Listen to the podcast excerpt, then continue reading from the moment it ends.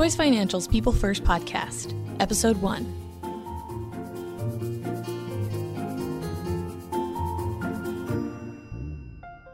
Hi, and thanks for joining us for Choice Financial's People First podcast series.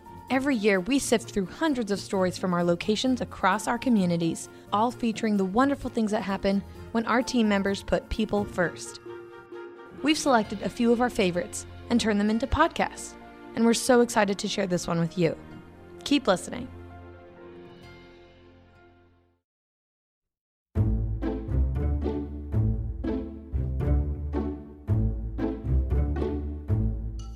he goes on the internet he likes to watch and he's gotten kind of pegged as being an easy target because he responds back to the emails and talks to them when they call on the phone he got scammed is what happened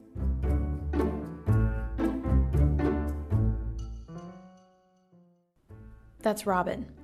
She's a personal banker at Choice Financial, and she's talking about a customer named Gerald. Gerald is in his late 70s, and he lives in the tight knit community of Steele, North Dakota. He's been a customer at Choice Financial for decades, close to 40 years.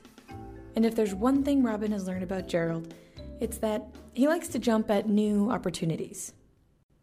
Here's what happened Gerald gets an email from an unknown source claiming that if he sends a cashier's check of $400 to this certain address, they will multiply the money and send back $400,000. 400,000. Gerald was hooked. he came into one of our tellers and he got a $400 cashier's check Now, these types of scams are nothing new to the tellers at Choice Financial. If you receive an email like this, it's safe to assume that a random address will not send you money. But for Gerald, as someone who's retired with little income, the idea was especially appealing. he's always thinking i'm going to get something they're just going to give me something and then i can leave my kids something that could have been a million dollars that $400 you know to him If $400 felt like a million dollars, 400,000 was dazzling to Gerald. Enough that he took the check to the post office and mailed it to the address in the email, somewhere on the East Coast. But the teller who got Gerald the check was suspicious, and she called Robin the next day to tell her what happened. Robin knew right away that it was a scam, but already 24 hours had slipped away. So right away, I said to him, We're going to go to the post office. At the post office, they found out the check was on its way to somewhere in Delaware. The post office clerk said that he couldn't do anything, but he gave them a number to contact.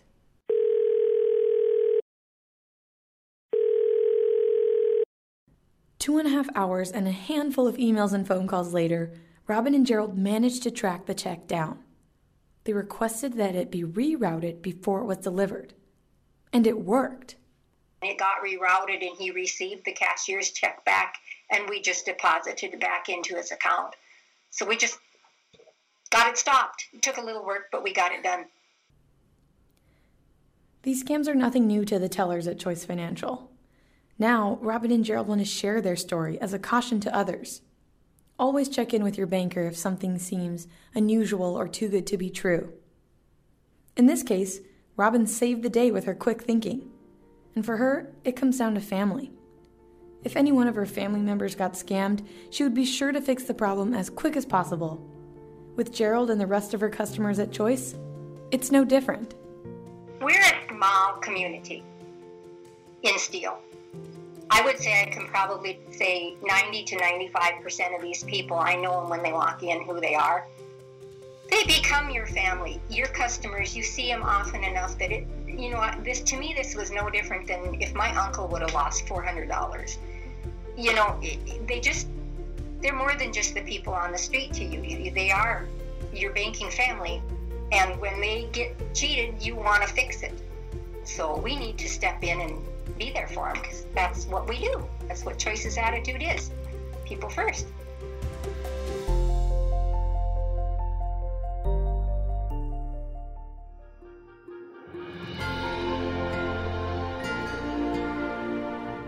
Thanks for listening to this People First story brought to you by Choice Financial. This is just one of so many amazing stories that we hear from our team members. You can find pictures from this story or read more stories like it at choicefinancialgroup.com slash people first.